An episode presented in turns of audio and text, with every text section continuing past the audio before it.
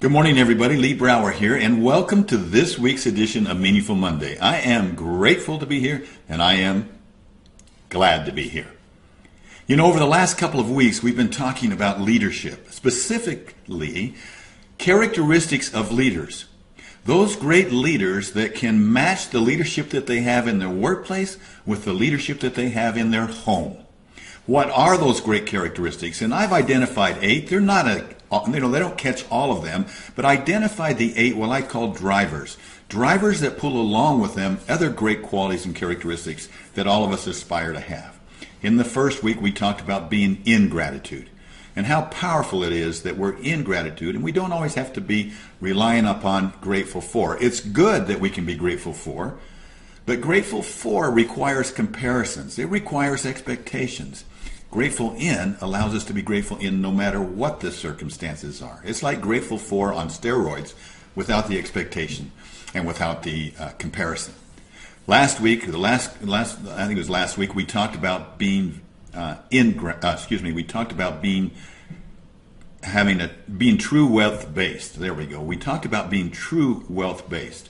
What are those things that we value most? What are those things that we value perhaps even more than money? And really understanding those things that are essential for us, especially as it comes to making decisions. Are the decisions that you're making, will they draw you closer to those things you value most? That's a very simple question. Will this draw me closer to those things I value most? The answer is yes, along with other considerations, then you move forward. Today, we're going to talk about probably the number one responsibility of a leader. The number one responsibility of a leader is to set the vision.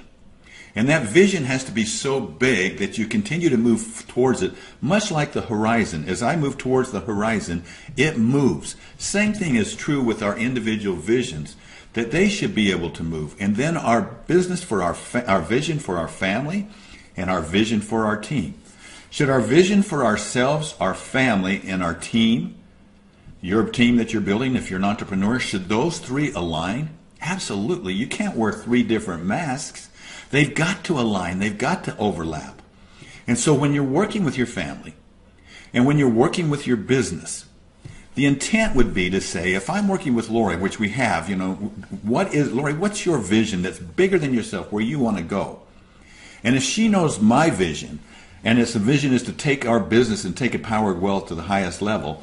And we look at that and she says, Oh my goodness, this is empowering because as I move closer to my vision, by clearly understanding the vision of empowered wealth and your vision, Lee, then I'm able to help pull that along.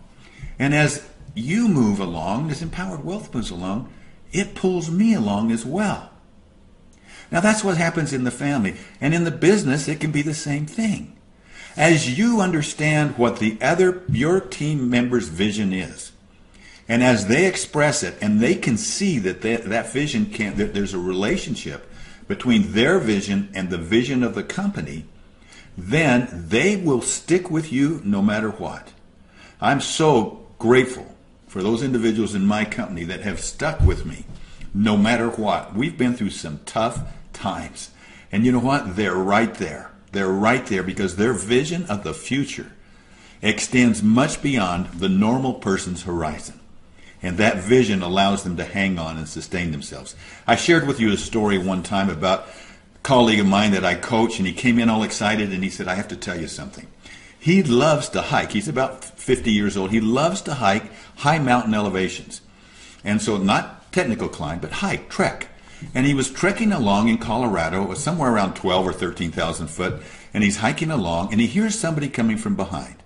Now, I don't know about you, but I'm competitive. I hear somebody coming from behind, I speed up. If I'm jogging, see somebody coming forward, I usually go faster going towards them than I do going away from them. It's just human nature, and that's what he did. He sped up.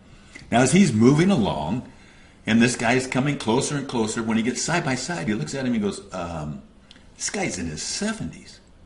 I can't let him pass me up, so he speeds it up a little bit.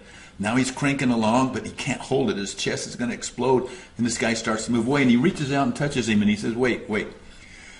What drives you? And he turned around and looked at him just very quickly and instinctively said, My vision of the future sustains my present agony. And I have thought about this many times. I thought, wow, what a great message. If our vision is so strong, so clear, then we can get through anything. It's going to sustain us and buoy us up. I don't care how tough it is.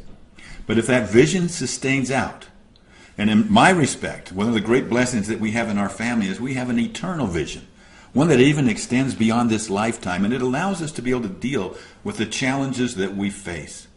So, my question to you for this week is What's your vision? How can you help other people develop their vision and find the link between the two?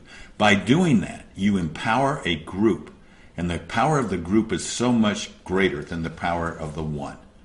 Have a wonderful week. Have a meaningful week. I look forward to talking to you soon. Bye bye.